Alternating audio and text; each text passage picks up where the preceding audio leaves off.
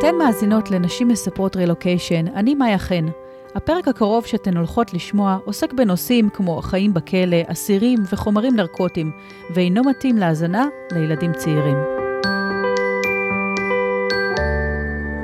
שלום לכולן וברוכות הבאות לפרק נוסף של הפודקאסט נשים מספרות רילוקיישן. אני מאיה חן וממש כיף לי להיות פה איתכן. למי שלא מכיר אותי, אני גרה כבר 10 שנים בסיאטל שבארצות הברית, עם בעלי ושלושת הילדים שלנו.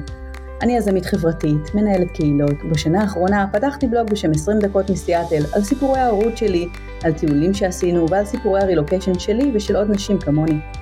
בפודקאסט הזה אני אראיין נשים מכל רחבי העולם שנמצאות ברילוקיישן. יחד נשמע את הסיפור שלהן, נכיר את האתגרים שהן עברו, את הקשיים שהיו להן ואת הצמיחה וההתפתחות שהן חוו.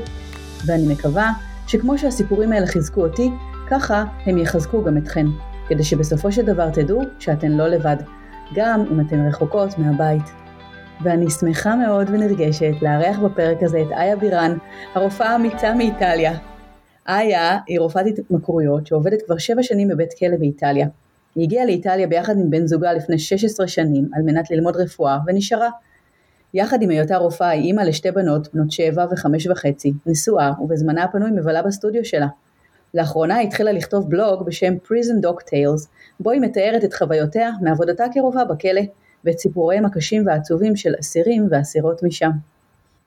היי איה, תודה שהסכמת להתארח בפודקאסט שלי, מה שלומך? היי לכולם, הכל טוב, אני מאוד מאוד מתרגשת, פעם ראשונה בשבילי כל המדיה הזאת של פודקאסטים אונליין והקלטות, אז מאוד מתרגשת. אתה לפעמים יוצא מהקומפורט זון שלך, אתה מכיר את מה אתה עושה, והקלטות זה לא משהו שאני מכירה, אז כאילו, וככה הכל, וואו, הכל חדש. תראי, תמיד צריך את הפעם הראשונה להתחיל משהו, ואחר כך זורמים מזה הלאה, מי יודע, אולי זו תחילתה של ידידות מופלאה. כן, וגם, כל זה פעם ראשונה, רילוקיישן זה פעם ראשונה, עבודה זה פעם ראשונה, אנחנו חיות כולנו מחוויות של פעם ראשונה. נכון, נכון. בואי רגע נחזור להתחלה. טוב.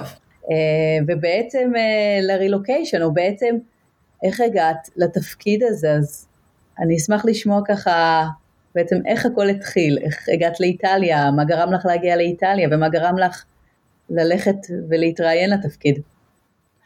טוב, אז קודם כל נתחיל עם זה שהגעתי לאיטליה כסטודנטית, כמו שעושים הרבה מאוד סטודנטים, הגעתי לפה ללמוד רפואה ולחזור לישראל כמובן, זאת אומרת, מי בכלל חשב להישאר פה, אני במשך 3 שנים ישבתי ובכיתי שאני רוצה לחזור לישראל. איטליה מאוד קשה לעיכול בהתחלה. הייתה, עכשיו אני חושבת שכבר פחות, אבל הייתה מאוד קשה לעיכול, כי אתה מגיע ממדינה כמו ישראל, שהיא קצת אמריקאית, לפחות בעיניים שלי נתפסה ככה, עם קצב מסוים, ואתה מגיע למדינה שלוקח להם 3 חודשים להתקין לך קו טלפון ואינטרנט בבית. כאילו... או אתה מגיע למדינה, בזמנו אנחנו מדברים, שאת מכירה את זה שהייתה בישראל, ואת אומר, אני רוצה לדבר עם המנהל שלך. פעם ראשונה שניסיתי לעשות את זה עם איטלקיה, היא פשוט נתקעה לי טלפון. פשוט לקחה את הטלפון, נתקעה לי אותו. אז אתה מבין שאוקיי, כדאי שאני אתחיל להתרגל להבין איפה אני. אז בכלל הרעיון לא היה להישאר פה, הרעיון היה לגמור ולחפש, אולי ניו זילנד, אולי אנגליה, אולי ישראל, אמא שלי נורא רצתה שנלך לגור בקנדה, אמרתי לה, אני לקנדה לא מתקרבת, קר שם מדי. ידעתי שכאילו אני אגמור רפואה ואז נראה, אבל בינתיים אני התחלתי ללמד פה אנגלית בבית ספר, ואחר כך עזבתי את הבית ספר ופתחתי בעצם מבית ספר משלי, שלימד... עד לפני 2 באוניברסיטה, כתיבה מדעית והכנה לקונגרסים מדעיים באנגלית, זאת אומרת, קורס שאני כתבתי ספציפית לאיטלקים, בגלל שהגעתי לאוניברסיטה וראיתי, oh dear God, הם לא יודעים אנגלית, והם לא יודעים להציג דברים באנגלית, ואיזה פדיחות הם עושים לעצמם ברמה עולמית, כאילו אני רק יכולה לתאר אותו הולך לקונגרס, ויש פה, אוניברסיטה של פביה לקחה אותי לכמה וכמה פרויקטים, במשך 10 שנים, בסופו של דבר לימדתי פה, גרם לי בעצם להתארות בתוך האיטלקים, כבר לא עבדתי באלעל ולמדתי באוניברסיטה והייתי סטודנטית, אלא הפכתי להיות חלק מהמרקם, עבדתי עם אנשי מקצוע אחרים, עבדתי עם האוניברסיטה, הכרתי יותר אנשים, את בעלי עצמו הכרתי פה שנה אחרי שאני הגעתי, גם ישראלי, ישראל, כן, הוא היה אמור להגיע עם האקסיט שלו, הם נפרדו איזה שבועיים לפני, והוא החליט שהוא עושה לה דווקא ומגיע לבד לפה. ואז אנחנו נפגשנו, וכאילו אין סיכוי שהייתי פוגשת אותו בישראל, שום סיכוי בעולם. כאילו, אנחנו מגיעים מעולמות כל כך שונים בישראל, שאין סיכוי שהיינו מגיעים. ובנינו לנו רשת חברתית שהיה לנו מאוד טוב איתה פה, מאוד מאוד טוב איתה. אלאונורה נולדה פה, ובאיזשהו שלב אמרנו, וכבר התחלתי לעבוד בכלא, וכבר עבדתי בכלא, והבנתי שזה די dead end, מבחינת כמה גבוה אתה יכול להגיע עם התפקיד הזה, ובא לי לא מצא עבודה הרבה זמן פה באיטליה, כמו הרבה מאוד איטלקים שלא מוצאים עבודה, והניסיון חשבנו לעבור לאנגליה, ואז רק המחשבה ללכת לגור באנגליה, נכנסנו שנינו לדיכאון מג'ורי, והתחלנו לבכות פשוט ימים שלנו, ובכינו על הרעיון שאנחנו נעבור לאנגליה, כי אנחנו מכירים את האנגליה אז. למה? בגלל מזג האוויר? בגלל האנגלים, בגלל שאחרי שאתה עובר מהאיטלקים ומהחום ומהקבלה הזאת שטוב, אתה מדבר טוב איטלקית, לא מדבר טוב איטלקית, אנחנו מבינים אותך, אנחנו נעזור לך, והאנגלים, לפחות שאנחנו מכירים, הם כל כך לא כאלה, אם אתה לא מבטא את זה בדיוק כמו שהם רוצים, הם פתאום לא מבינים, הם פתאום כולם הפכו להיות עם הגבלה של האינטלקטואל, לא מבינים אותך פתאום. גם בארצות הברית זה ככה, כלומר, אני מכירה תלמידים שלי, שבתור איטלקים הלכו לסופרמרקט וביקשו פרויט, כי ככה לומדים האיטלקים שאומרים פרויט. אז האנגלים פשוט התעלמו מהם, הם ממש חזרו פגועים, שהאמריקאים ממש צחקו עליהם. המבטא האיטלקי, בגלל שהאיטלקים סך הכל עובדים עם אותם אותיות, הם רק מבטאים את הווקלי, את הווקלס בצורה שונה. אצלם, אה זה תמיד אה, ואה זה תמיד אה. וקשה להם להבין שהאה באנגלית, ה-A באנגלית, זה לפעמים אה, זה לפעמים או, זה לפעמים אה. קשה להם להבין את זה. אז באולינג הפך להיות בולינג, ומאונטן בייק זה מונטן בייק, וכל מיני דברים נורא מצחיקים באנגלית יש להם פה. אז כשמגיעים לאנגליה מסתלבטים עליהם. הבנתי. אני אומרת שבארצות הברית אני לא נתקלתי בזה, זאת אומרת אולי זה קשור לאזור שאני גרה בו, אבל יש פה המון המון פתיחות לתרבויות אחרות ולאנשים אחרים, ואנשים מסביבי תמיד ככה עזרו לי, גם אם אני נתקעתי או אמרתי מילה לא נכונה, אז תמיד עזרו לי בזה, אז יכול להיות שזה באמת תלוי, לאן מגיעים ומאן מגיעים. איטלקים לא כל כך אוהבים אותם באירופה באופן כללי. תמיד מסתכלים עליהם בתור העצלנים האלה שם בדרום, לא יודעים לעבוד, לא יודעים לעשות, לא רוצים, לא פה, יש איזה את האימג' הזה על האיטלקי, להגיד לחלוטין שזה מנותק, יש הרבה דברים שאתה אומר, oh dear God, איך אתם חיים ככה? ואז אתה מבין שזה הכל עניין של priorities בחיים, הם מקדשים את החיים על חשבון העבודה, וזה לקבל את זה, ובגלל זה חלק מהרעיון של לעבור מאיטליה למדינה אנגלוסקסית, שבדרך כלל בא זה הפוך, היה לנו מאוד מאוד קשה עם זה, ובסופו של דבר אנחנו החלטנו להישאר באיטליה, כי טוב לנו, כי מצאנו את עצמנו פה מבחינה חברתית, הצלחנו למצוא את עצמנו פחות או יותר מבחינה מקצועית, והייתה לנו המון המון תקווה שאנחנו נמצא את הדרך להתפתח קדימה. אמרתי שגם אח שלך, אני חושבת, וגם ההורים שלך נמצאים כבר לידכם, נכון? צמודים. אח שלי הגיע לפה לפני 5 שנים, ללמוד רפואה, לא למד מטעויות אחותו, והוא החליט שהוא רוצה להיות רופא.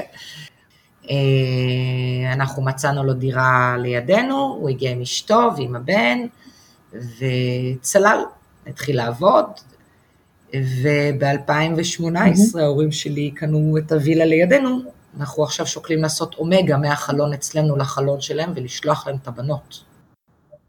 הבנתי. כן, עברנו לוקדאון מאוד נחמד, כי היה נעים, אז היינו בגינה הרבה, אז כאילו בינינו לבינם יש גדר, אז הם הביאו שולחן קטן עם שתי כיסאות וקפה ועוגה לצד של הגדר שלהם, ואנחנו את ה... אותו דבר מהצד שלנו, ועשינו tea time כל המשפחה ביחד, עם גדר. אז זה עבר יחסית בקלות, והם רואים את הנכדים, ואנחנו רואים אותם פה, ואני יותר רגועה, כי הם פה לידי, ואני בכל זאת בתור רופאה יכולה קצת יותר עם יד על הדופק לראות מה מצבם, בכל זאת מתבגרים, משהו שכל הרילוקיישניות שהשאירו הורים מאחורה יכולות להבין, ואימא שלי אמרה לי אתמול, כן. שהיא הבינה עכשיו שהיא כנראה באמת מתאקלמת לטוב ולרע, כי היא מוצאת עצמה בזמן האחרון, חברות שלה כל הזמן שואלות אותה, זה נכון מה שפרסמו בארץ, שבאיטליה ככה וככה וככה, זה נכון שפרסמו בכלכליסט, שבאיטליה ככה וככה וככה, ואמא שלי אמרה שהיא מוצאת עצמה בחודש האחרון, כל הזמן מגינה על איטליה, ונמאס לה, ואז היא אומרת, כן, אבל זה גם גרם לי להרגיש, שכנראה בלי להרגיש, למרות הלוקדאון, למרות שלא יכלתי להסתובב ולאינטגרייט באמת, אני הפכתי בחלקי גם לאיטלקית, כי אני רואה את הצורך להגן על המדינה הזאת, למרות שאני לא בעלת אזרחות איטליה, ושום דבר אמיתי לא קושר אותי למדינה, היא מגינה על איטליה. כן, האמת בכלל זה סיפור אחר לדעתי, לשאול אימא שלך, איך היא עברה בגיל בטח לא צעיר למדינה אחרת, אני מאמינה שזה לא מעבר. בפרק הבא אני אשאל אותה אם מעניין אותה. אבל בוא אני אשאל אותך, איך היא הגיבה כשאת סיפרת לה שאת הולכת להיות רופאה בכלא? שאלה, זה בטוח, את מכיר, ידעה שמגיע חבר ללמד, כאילו חבר שלי לובד שם, היא לא התרגשה מזה יותר מדי, זאת אומרת, רופאה זה רופאה, היא הבינה שזה עבודה ראשונה, היא ידעה שאני מתכננת לקחת את זה בינתיים באיזי, גם בהתחלה הייתי תינוקת קטנה, אז גם נתנו לי לעבוד רק פעמיים בשבוע, עד שתגדל יותר, זאת אומרת, זה היה הדרגתי, והיא לא תיארה לעצמי שאני אקבור את עצמי שם, והיא לא תיארה שאני אשאר שם וותר על התמחות, היא בראש שלה, עד היום אני הולכת להתמחות, היא רק הייתה מודאגת על איך אני אלמד לעשות תפרים כירורגיים, אז אמרתי לה שחבר שלי הגיע אלינו ללמד אותי לעשות תפרים כירורגיים, על אוף בסלון, זה כתבתי בבלוג, כי הוא אמר לי אני מגיע, אמרתי לו טוב, מה, על תפוזים? הוא אומר לי לא, הכי טוב זה אוף, אז הלכתי וקניתי מה שקוראים פה גלינה פרברודו, שזה תרנגולת זקנה בשביל אוף, בשביל לעשות ציר אוף. ועל הקרש של המטבח שמו בסלון, ועם הסכין, עם סקלפל כירורגי עשינו חתך יפה, והוא מלמד אותי איך מחזיקים, איך עושים את התפרים, איך מחזקים וזה. ומסביב שני חתולים שמסתובבים, כי יש עוף על השולחן, ואלי בת החודש בעגלה ליד. אז למדת לתפור לקראת התפקיד של רופאת משפחה בכלא, ואני חייבת לשאול אותך את השאלה המתבקשת.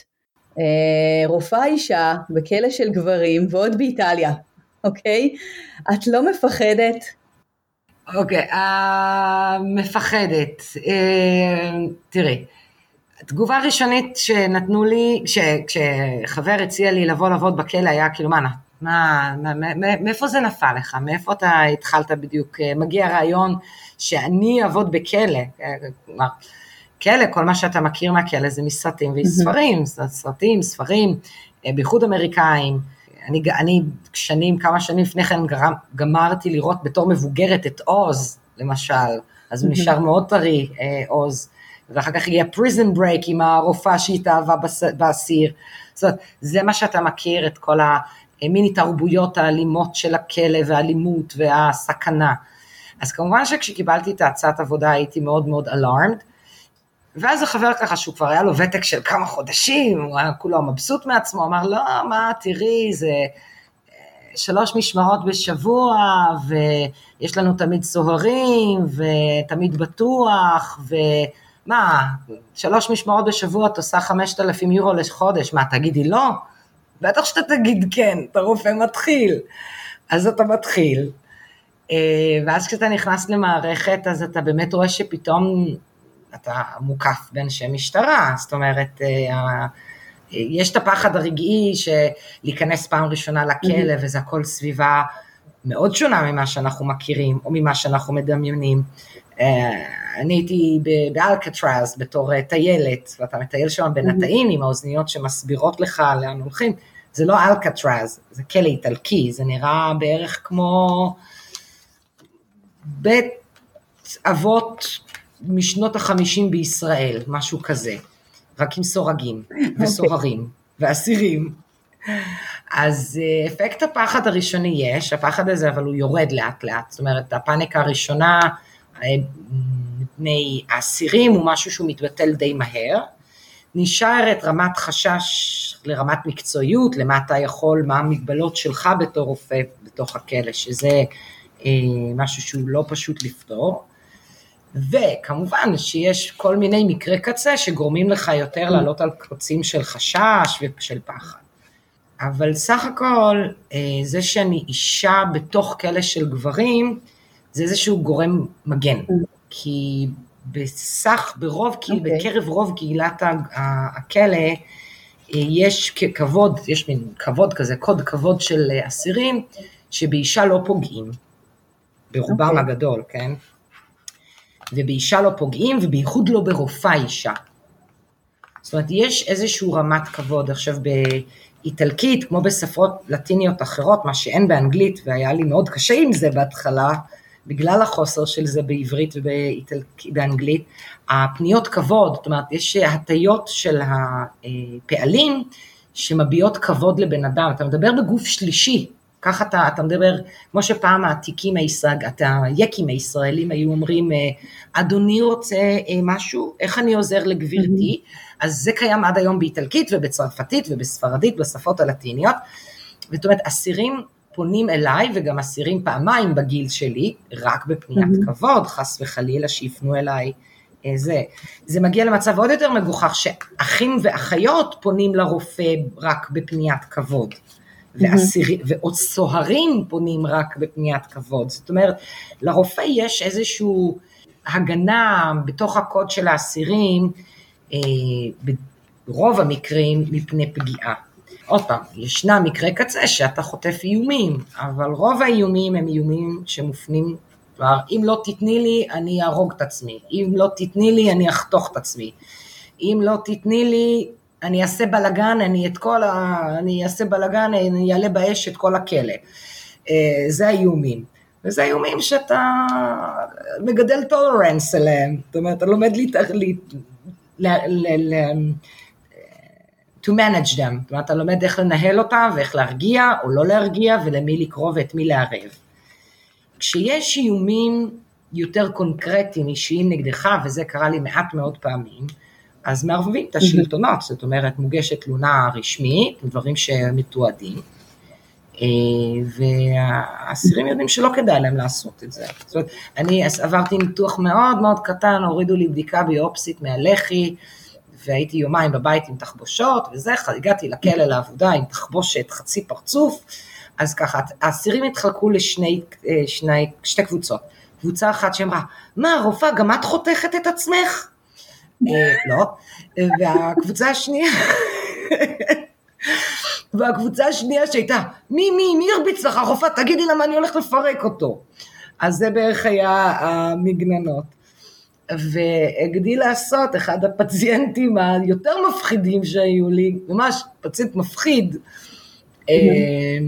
שמעטים מהאסירים שאני יכולה להגיד שממש מפחידים, אבל שהוא מפחיד, זה 2 מטר ומשהו על 100 פלוס קילו, שראיתי אותו בשיא agitation, איך 15 סוהרים מנסים לרסן אותו, והוא הופך עליהם את השולחן, ונותן להם ביס ברגל וכל זה, ובסוף הוא אומר, אבל הרופאה, את צריכה להגיד לי, אם מישהו מאיים עלייך, או עושה לך רע, כי אם כן אני אשבור לו, כל עצם קטנה בגוף, מי יבזיר את הקטנה, ומי גם מתרער לי את כל עצמות הגוף על הצוואר, לפעמים אז אתה מגיע ל-overprotective, תודה רבה, אל תיקשר את זה אליי.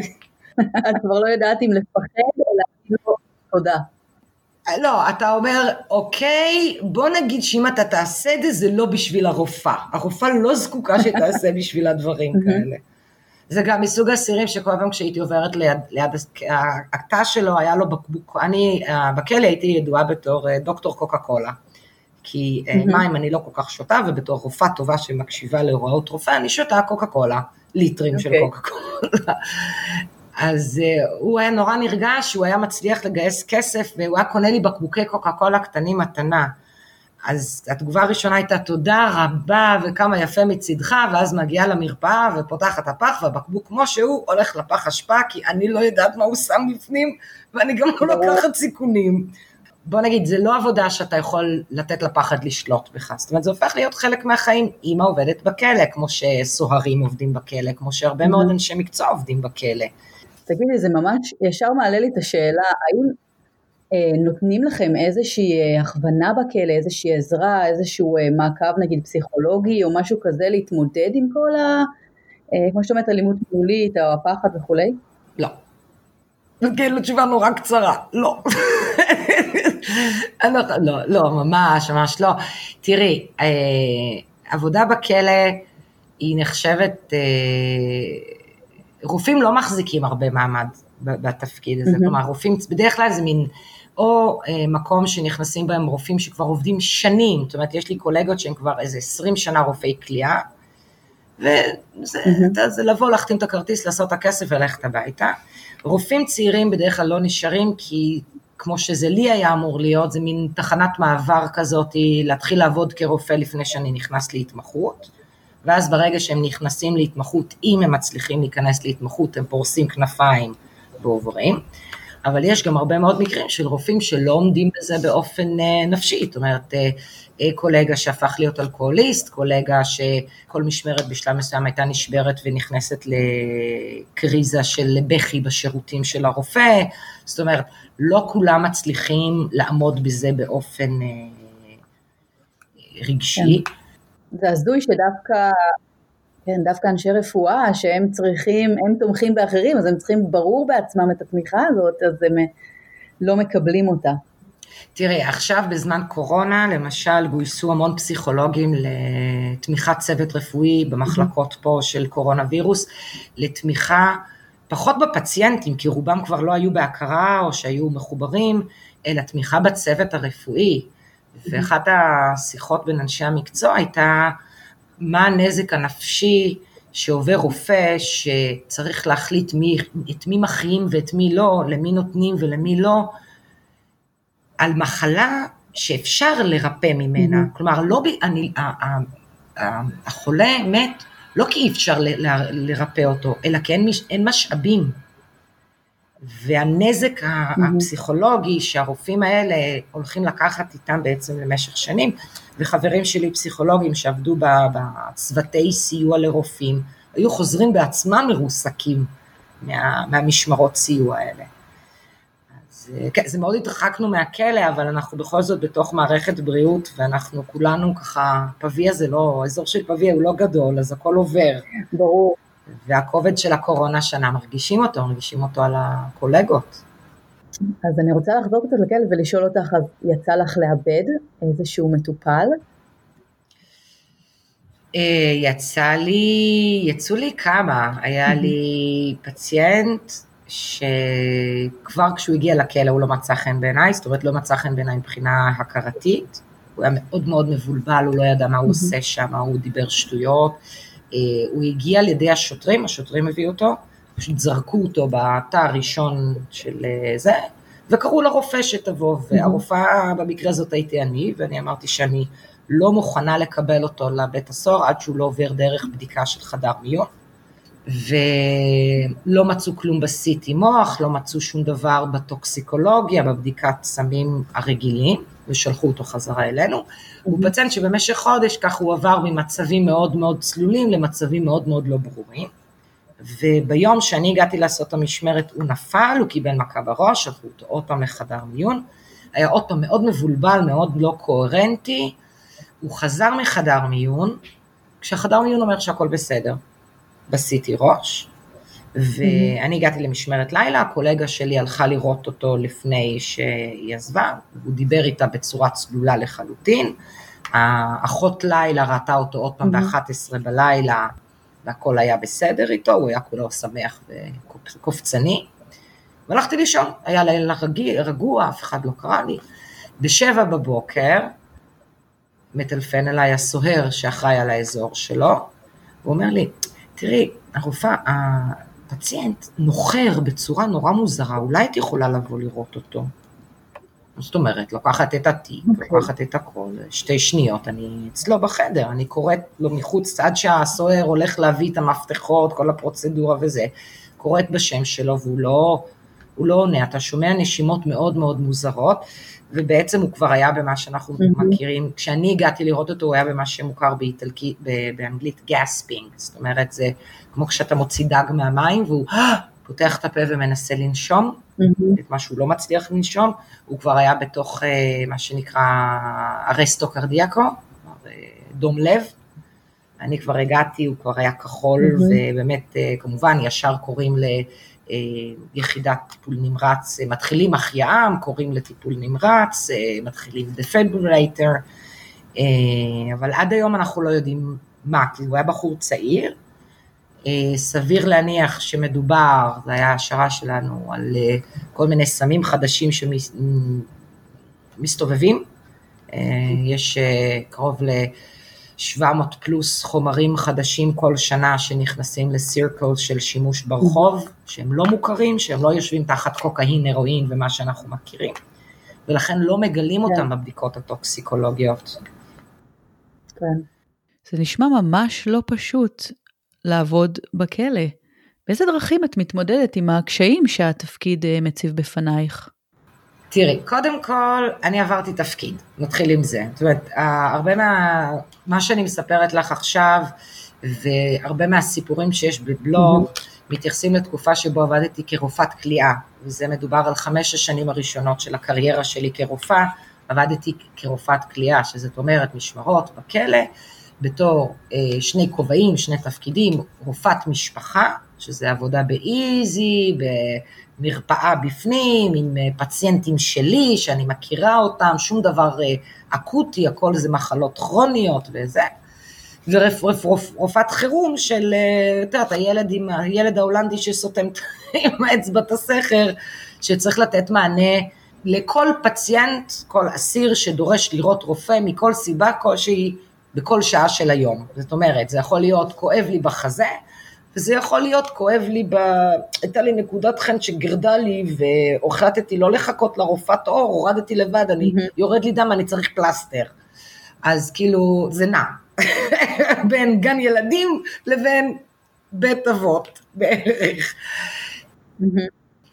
אני הגעתי לברנאוט בעבודה הזאת, אני הגעתי לברנאוט מוחלט, כי אני עבדתי המון שעות, אני עבדתי בערך 240 שעות, כמעט אך ורק כרופאה תורנית, ולא יכלתי יותר. והמזל היה, ככה מזל הגורל, שאני בערך חצי שנה לפני שהגעתי לברנאוט הטוטלי הזה, אני התחלתי מיוזמתי שלי קורס מאסטר בקליניקה, גישות קליניות טיפוליות, להתמקרויות התנהגותיות והתמקרויות לחומרים, מתוך מחשבה שזה יכול רק לעזור לי בתור עבודת כליאה, אבל מה שקרה זה שכשכבר הגעתי לשלב של הברנאוט, נפתח תקן גם כרופא התמקרות, בכלא אחר. אז אמרתי, זאת ההזדמנות לעבור, למרות ההרעה בתנאים, למרות שמקבלים פחות כסף, למרות שאני לא יכולה לעבוד יותר 240 שעות בחודש, זאת ההזדמנות שלי להביא אותי לאיזשהו מקום יותר שקט, לא לחיות במין סטרס תמידי של מי ימות לי היום, ולהפסיק לנסות באיזשהו מקום לתת גיבוי למערכת שלא נותן גיבוי לרופאים שלה. והייתה לי את האופציה הזאת שההתעניינות הייתה עוד לפני, ופשוט ככה בננה שנקרא בפוקס, נפתח תקן, הגשתי מועמדות, נכנסתי ויצאתי לעולם אחר. אוקיי, אז בחרת בעצם, אז עבר תפקיד, שזה דרך אחת בעצם, את לשנות מהברנאוט, או בעצם להתמודד, אבל מה עוד עוזר לך בסוף היום, כשאת מסיימת משמרת מאוד קשה, או את שומעת סיפור מאוד קשה, מה ממלא אותך? תראי, עוד פעם, תפקיד קודם, אתה לא שומע יותר מדי סיפורים קשים, כי אתה לא מתעניין, אתה רופא, צריך לתת לכולם, אתה לא נכנס לאיזה פשע הפציינט עשה, או למה הוא בכלא, או מה הסיפור חיים שלו, אתה מאוד קונקרטי, יש לך גם 150 פציינטים לראות אחד אחרי השני, כאב שיניים, אקמול, כאב שיניים, אקמול, כאב שיניים, זה קצת רופא צבאי, בוא נגיד ככה, אוקיי? עם אוכלוסייה אחרת, אבל זה קצת רופא צבאי, זה רוצה ב', זה רוצה ג', זה רוצה אישור לתת לאמא לרמדאן שהוא לא צריך לצום, כל מיני כאלה. הרבה הומור שחור, ולא יודעת, לא לקחתי איזשהו, לא היה לי זמן לעשות משהו אחר, אני, תחשבי שאני התחלתי לעבוד שם כשהגדולה שלי הייתה בת חודש, אין לך זמן, אתה בא הביתה ואתה מוחק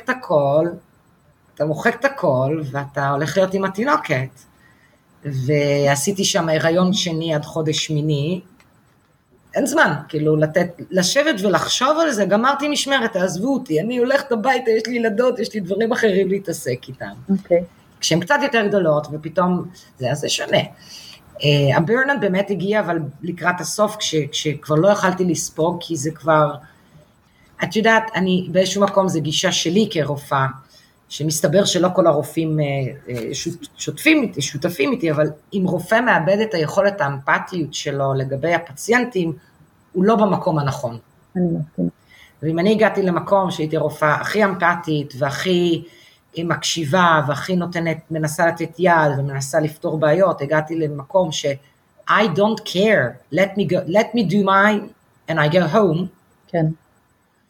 אז אני לא במקום שלי ואני צריכה להחליף תפקיד, וזה הייתה החלטה, בגלל שאין לך ממש מנגנונים, היום אני עושה מין כתיבה תראופטית, ממרחק של 3 שנים אני יכולה לשבת ולתת לכתיבה, גם נימה כזאת היא אולי קצת שונה ממה שהייתי כותבת לפני 3 שנים, אולי לפני 3 שנים זה היה נשמע יותר כמו סרט טורקי, מאשר... סרט מצרי, מאשר, סרט מצרי של יום שישי, לא סתם, מאשר מה שאני היום כותבת, שזה במבט רטרוספקטיבי, אתה מצליח לראות את הדברים, אבל הפילטרים שלך הם שונים בכל זאת. כתיבה היא באמת דרך מאוד מאוד טובה, אני מסכימה להתמודד עם כל מיני קשיים שעולים, עם, את יודעת, כל מיני סיפורים שאת... קשה לאבד אותם, אז הרבה פעמים שאת כותבת אותם על הנייר, זה באמת מאוד מאוד עוזר, להוריד את זה מהראש, לדף, ולדעת שזה כבר לא פה, זה כבר לא אצלנו, כבר במקום אחר, או לפחות מתחיל להיות במקום אחר. כי את הקטע שאת צריכה לכתוב את הכל, אני שומעת כבר שנים, אבל כשזה אימא אומרת לך את זה, זה לא בדיוק אותו דבר. לא, מה שאני רוצה להגיד שהרבה פעמים בבלוג שלך את מספרת את הסיפורים היותר קשים, אז פה דווקא האמת שבא לי לשאול אותך אם יש איזשהו סיפור הצלחה שנתקלת בו, זאת אומרת מישהו שכן הגיע לכלא ועדיין הצליח לשקם את עצמו ולצאת. זה, קודם כל יש לנו מעט סיפורי הצלחה, נתחיל עם זה ככה, 1 ל-1000 בערך. יש סיפור הצלחה, הסיפור הצלחה אבל הוא בגלל שמדובר באסיר מאוד מאוד מאוד לא רגיל. אני מרשה לעצמי לספר את זה כי זה עוד פעם זה פורום ישראלי ואנחנו בעברית, ואין תרגום בטקסט לאנגלית, אני לא אכנס פה ליותר מדי פרטים. הסיפור הצלחה אבל הוא סיפור הצלחה בגלל שזה לא אסיר רגיל, זאת אומרת זה מה שאני קוראת אסיר פוליטי. זה בחור שהשתתף בהפגנות של G8, שהיו פה לפני, לא יודעת מי שזוכר, ב-2001-2002, הייתה הוא פה בג'נובה, הפגנות מאוד גדולות נגד G8, הפגנות של אנרכיסטים ופריקים וכל העולם ואשתו, והבחור הזה שאני מדברת עליו, הוא היה אחד מהמשתתפים והמארגנים של ההפגנות הגדולות האלה, והוא ברח, ובמשך שנים הוא עבד בתעשיית המוזיקה הכבדה, זאת אומרת, הבנייה של הבמות לקונצרטים הענקים שיש באירופה, וזו תעשייה שבנויה על זה שאנשים ממלאים את עצמם בספידים, כי הם לא מסוגלים לעמוד בקצב החיים הזה. אז כן, הוא היה מכור, הקשר שלו איתנו היה קשר, איך אנחנו עוזרים לך לצאת מהברוך הזה, כי זה לא המקום בשבילך, כי אתה אסיר פוליטי, אוקיי? הבעיית סמים היא בעיה שלא הייתה קיימת ברגע שיצאת מהקונטקסט. והוא הלך לקומיוניטי, והוא מסיים עכשיו את הקומיוניטי, והם מנסים לסדר לו מקום באזור, כי הוא איבד את הכל בעצם, הוא בין הגילאים שלנו, והוא איבד את הכל, אבל סיפור הצלחה, אין, מה היה? זה החלק השחור של העבודה, זה אין, כי אתה חושב שאתה מצליח, ואתה שולח בן אדם, שנראה לך סופר דופר, והוא מתחיל תהליך נהדר בקומיוניטי, וחודשיים לתוך התהליך אתה מקבל טלפון מהקומיוניטי, שבאו לעצור אותו ולהכניס אותו חזרה לכלא, לא כי המסלול לא הלך טוב, אלא כי הגיע פסק דין וגזר דין ממשהו שהוא עשה לפני 5 שנים. אז הוא נכנס חזרה לכלא. או אתה שולח בן אדם שכבר עשה קהילה ונפל בה, ועשה איתך מסלול בתוך הכלא, ואתה חושב, והוא עושה איתך קבוצות פסיכו-אדוקטיביות, ואתה חושב שהנה, וזה דברים שמשתפרים, ושולח אותו עוד פעם לקומיוניטי, ואחרי חצי שנה אתה מקבל הודעה, שהוא נכנס לכלא במקום אחר. זאת אומרת, זה נורא, זה נורא, זה... וזה כאילו לעבוד במקום שהתקווה שלו היא כל כך מעטה וקטנה ו... נכון, נכון. תראי, קודם כל אני התחלתי עכשיו ללמוד, התחלתי עם מסלול של פסיכותרפיה, כי באיטליה רופא לא מומחה, ברגע שיש לי תעודה של פסיכותרפיסטית, ופסיכותרפיסטית מוכרת מהארגונים האירופאים והכל, אז אין לי בעיה של עבודה כפסיכותרפיסטית, רופאה פסיכותרפיסטית, בייחוד כדי לתת לי, אחד, כלים לעבוד איתם יותר טוב על מה שחסר בכלא, שחסר הפן והזמן והתקציב והכל של עבודה פסיכותרפיסטית עם הפציינטים. למרות שזה לא אמורה להיות עבודה שלי, כי אני הרופאה. אבל 2, כדי לתת לי את האופציה לצאת לעולם קצת יותר אופטימי. אופטימי? אופטימי, כן, אופטימי ברמה שיש סיכוי לשינוי. תגידי, את חושבת שצריך איזושהי תכונה מסוימת כדי להיות בתפקידים האלה של רופאת כליאה או רופאת התמכרויות? כן, אבל צריך בטוח להגיד לך האם יש מקבץ קבוע של תכונות שצריך שהם יהיו, אחד צריך לא לפחד. זה דבר ראשוני, אתה לא יכול לעבוד במקום שאתה כל הזמן בפאניקה, ואתה צריך אסרטיביות, אתה חייב להיות אסרטיבי, אחרי תדרכו עליך, אם זה לא יהיה אסירים זה יהיה עורכי דין, אם זה לא יהיה עורכי דין זה יהיה סוהרים, אתה צריך להיות בן אדם שהוא חזק ואתה מסוגל לדבר ולעמוד על שלך ועל הדעה המקצועית שלך, ואתה צריך יחסי אנוש טובים ולדעת לא לשדר הרמת אף, שזה בעיה אצל רופאים, אני מצטערת על כל הקולגות הרופאים, אבל לפחות פה באיטליה יש בעיה כללית, של אני רופא ולכן תתייחסו אליה בהתאם, וכשאתה בא לדבר עם פציינט מגובה עיניים, ומגובה של, גובה שונה, אז גם הרמת תקשורת היא שונה, וכשאתה אומר לא, ומנמק את הלא, ומסביר את הלא, אם הפציינט מסרב לקבל את הלא, זה לא כי הוא לא קיבל את ההסברים, ולא כי הוא לא מבין אותם, אלא כי הוא עיקש, כי הוא רוצה משהו, והוא רוצה להשיג משהו. אז האסרטיביות ולעמוד על שלך, ולדעת להתאים את ה... וזה תחום מאוד חשובה, להתאים את הרמת שיחה שלך למי שיושב מולך. אני לא יכולה לדבר עם מפקד הכלא הנפוליטני, באותה רשמה שאני מדברת עם מנהל הבריאות, הצפוני, או עם האסירים, או עם הסוהרים. אתה חייב לדעת להיות מאוד פלקסיבול, מאוד ורסיטול עם הדברים האלה. את חושבת שהישראליות שלך עזרה לך עם התכונות האלה, התכונות הישראליות עזרה לך בודדות בתפקידים האלה? לא, אני לא חושבת שזה נתן לי. אני חושבת שאולי הרגישה ביטחונית, בגלל שעבדתי באלעל, כמו הרבה מאוד מאיתנו שעבדנו כביטחוניסטים, כסלקטורים וזה, בתור סטודנטים בישראל, ועבדתי גם כסלקטורית פה באיטליה, בתחילת הקריירה כאן. אז זה נותן לך ראייה ביטחונית מסוימת, אבל אתה לא ממש יכול לחבר אותה לכלא. אז אתה מספר משהו שמי שהייתה סלקטורית כמוני ועשתה סדנאות הסלקות וכל מיני דברים של נטבג ואלן וזה, ואז אני מגיעה ואני מבינה שהסוהרים עושים חיפושים בתא של חומרים מוסלקים, אבל אין להם מושג איך נראים החומרים שהם מחפשים.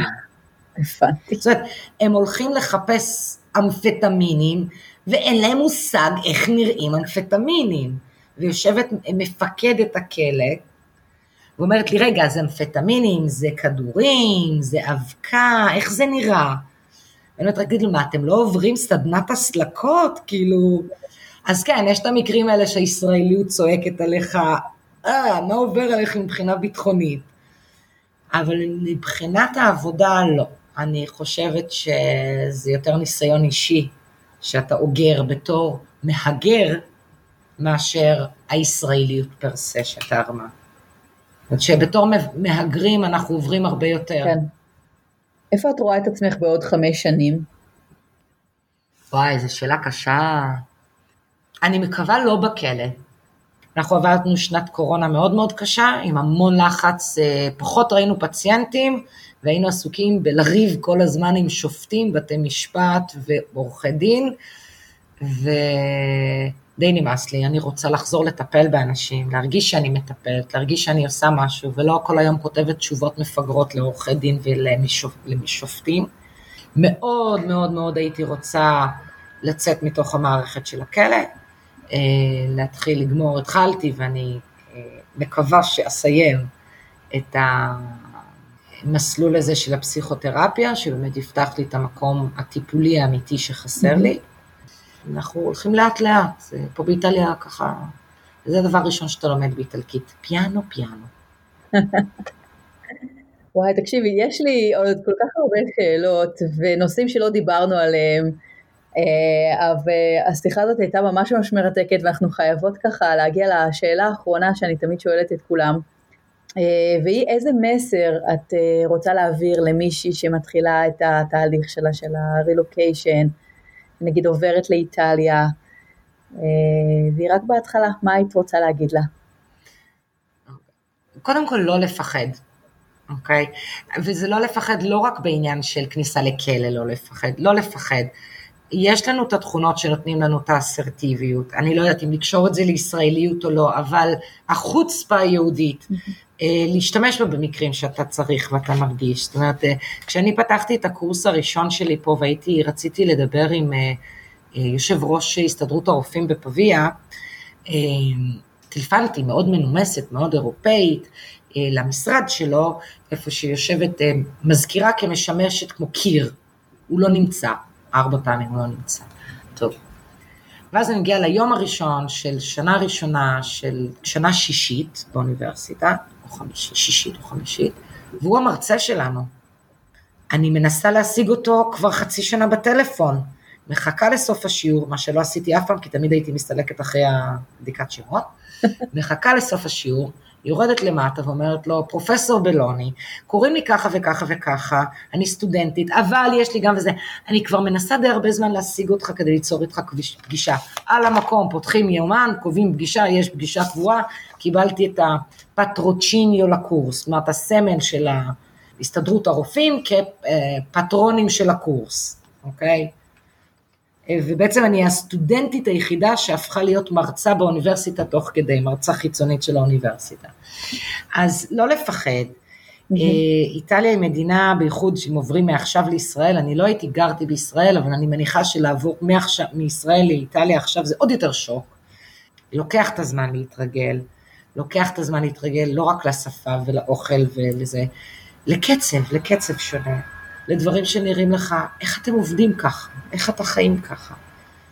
אבל לומדים, ואני מסתכלת על ההורים שלי, בני ה-66 ו-67, אבא שלי של 67, שלומד איטלקית, שלומד לתקשר, שלומד להסתדר, ואם הם עושים את זה, בנות, אפשר לעשות. היי, אלופים, ההורים שלך. אפשר, והיום יש באמת קהילות מאוד גדולות, פה בפביה כשאני הגעתי היו 12 ישראלים, זהו, יש עכשיו המון ישראלים צעירים פה, יש קהילות גדולות, יש קבוצת פייסבוק, מה שלא קיים, לא היה קיים אז פייסבוק, לא היה בכלל ליצור קשר, להגיע אחד לשני, ועוזרים אחד לשני, ואני רואה שהחבר'ה ככה מתגייסים לעזור לשני. והאיטלקית זה שפה מגניבה, ולא להיבהל ממנה, והכי חשוב, לא לפחד לדבר איטלקית, ולא לסיים, וכל מי שהולך ללמוד רפואה באנגלית, שלא תעיזו לסיים 6 שנות לימוד באיטלקית, באיטליה, בלי לדעת איטלקית, כי זה הדבר הכי עצוב שקרה. פתחו קורסים ללימוד רפואה באנגלית, ואנשים לא טורחים ללמוד איטלקית, והם לא חיים את איטליה. לא באמת. לחיות את התרבות המקומית. כן. להיפתח לאנשים המקומיים, בטח. וואי, טוב, אני חושבת שרק במסר הזה אמרת בערך עוד איזה 10 נושאים שאנחנו יכולות לדבר עליהם, אבל זה בסדר גמור. אין ספק שכל מדינה היא שונה וכל תרבות היא שונה, ואפשר לדבר על זה מלא מלא מלא שעות. רק תגידי לי עכשיו, איפה אפשר למצוא אותך, איפה עוד אפשר לקרוא? אז תראו, קודם כל יש את הבלוג, שאני אשמח לכל כניסה, זה בלוג חדש בצמיחה, אני לאט לאט מוסיפה לו תוכן, בתקווה ייתכן והוא יהפוך גם לדו שפתי, אז אני אוכל להפיץ אותו בשתי שפות, ובבלוג אתם יכולות להשאיר תגובות, יש מקום לעשות את כל הדברים הרגילים, to follow, to share, to like, כל מה שאפשר בפונקציות של הבלוג. למקרים של פנייה מבחינה מקצועית, אז עדיף להשתמש במייל, כי אני רואה אותו ישירות, מה שלציין שאני בכלא, אני לא מחוברת לפלאפון, ואני לא יכולה כמובן מהמחשב של העבודה להתחבש לפייסבוק, או לבלוג האישי שלי, אני כן יכולה להתחבר לג'ימייל, ולראות אם כותבים לי בג'ימייל, זה כזה כלא, תדעים, אסור. אז אם זה באמת עניינים מקצועיים, העניינים של יותר על רמה מקצועית, אז אני מעדיפה או דרך המסנג'ר של הפייסבוק, או דרך המייל, ותיכנסו לבלוג, כי בבלוג יש הרבה יותר פירוט. אוקיי. אני מבטיחה לשים את הקישורים לבלוג שלך, ולאימייל שלך. טוב, תודה לך איה, זה היה ממש כיף ומעניין, ובאמת אני בטוחה שגם למי שמקשיב יש עוד מיליון שאלות שעלו, אבל זה היה באמת ממש ממש מרתק לשמוע את הסיפור שלך, אז תודה רבה שהגעת להתארח פה. תודה לך על הבמה. בבקשה. ותודה על העניין, זה הרבה כיף, היה לי מאוד כיף. ותודה רבה לכן, המאזינות הנפלאות והיקרות, שהקשבתם לעוד פרק של הפודקאסט נשים מספרות רילוקיישן. אני מאיה חן. ועד הפרק הבא אתן יותר ממוזמנות לעקוב אחריי בבלוג שלי 20 דקות מסיאטל, בדף הפייסבוק שלי, באינסטגרם, או בקהילת הפייסבוק החדשה ביחד ברילוקיישן, בה ננהל דיונים על הפרקים ונשתף בסיפורים. חוץ מזה, תוכלו למצוא את הפודקאסט בכל אפליקציות הפודקאסטים, כולל ביוטיוב, תחת השם נשים מספרות רילוקיישן, ואני אשמח אם תרשמו כמנויות, כלומר תלחצו סאבסקרייב כדי לקבל עדכונים על כל פרק חדש ישר למכשיר הטלפון שלכן. והכי חשוב, תדעו שאני פה בשבילכן ותזכרו שאתן לא לבד ברילוקיישן הזה. שיהיה לכן יום נפלא ונתראה בפרק הבא. ביי! ביי!